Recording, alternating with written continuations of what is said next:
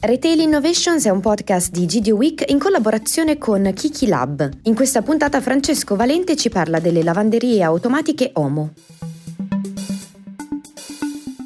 Un tema sempre più importante nel settore dei consumi è di fare il salto dal prodotto alla soluzione. Se pensiamo al tema del, del bucato, prodotto è detersivo, ma la soluzione è avere i propri capi lavati e sistemati a posto nell'armadio. Allora, in Brasile eh, Unilever ha un brand leader che, che, si chiama Omo e che chiaramente è presente nei vari canali eh, classici eh, dei detersivi, ma ha pensato di ampliare questo approccio a una multicanalità molto interessante. Innanzitutto, due o tre anni fa ha acquistato una catena di eh, oltre 120 lavanderie sviluppate in franchising, la catena del gruppo Aserte, le ha ribrandizzate come Omo, quindi facendo un'operazione anche molto forte dal punto di vista del branding perché mm, è diventata anche molto più visibile in maniera capillare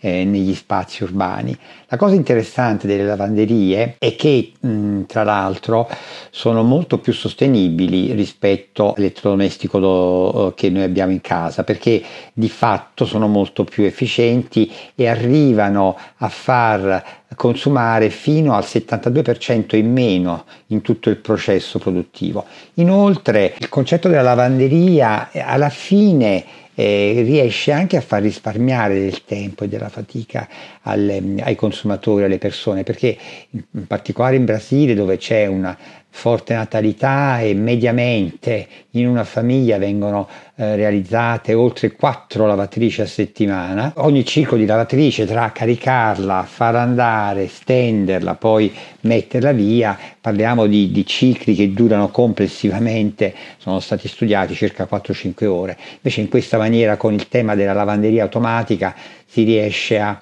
in qualche modo anche a razionalizzare il tempo che è un fattore sempre più prezioso per i eh, consumatori. E infine eh, un'innovazione ulteriore che è stata messa in campo da Unilever con il progetto Homo è stato di aprire un nuovo canale dove all'interno dei condomini caratterizzati da mini appartamenti, quindi famiglie che possono avere l'interesse piuttosto che comprare una lavatrice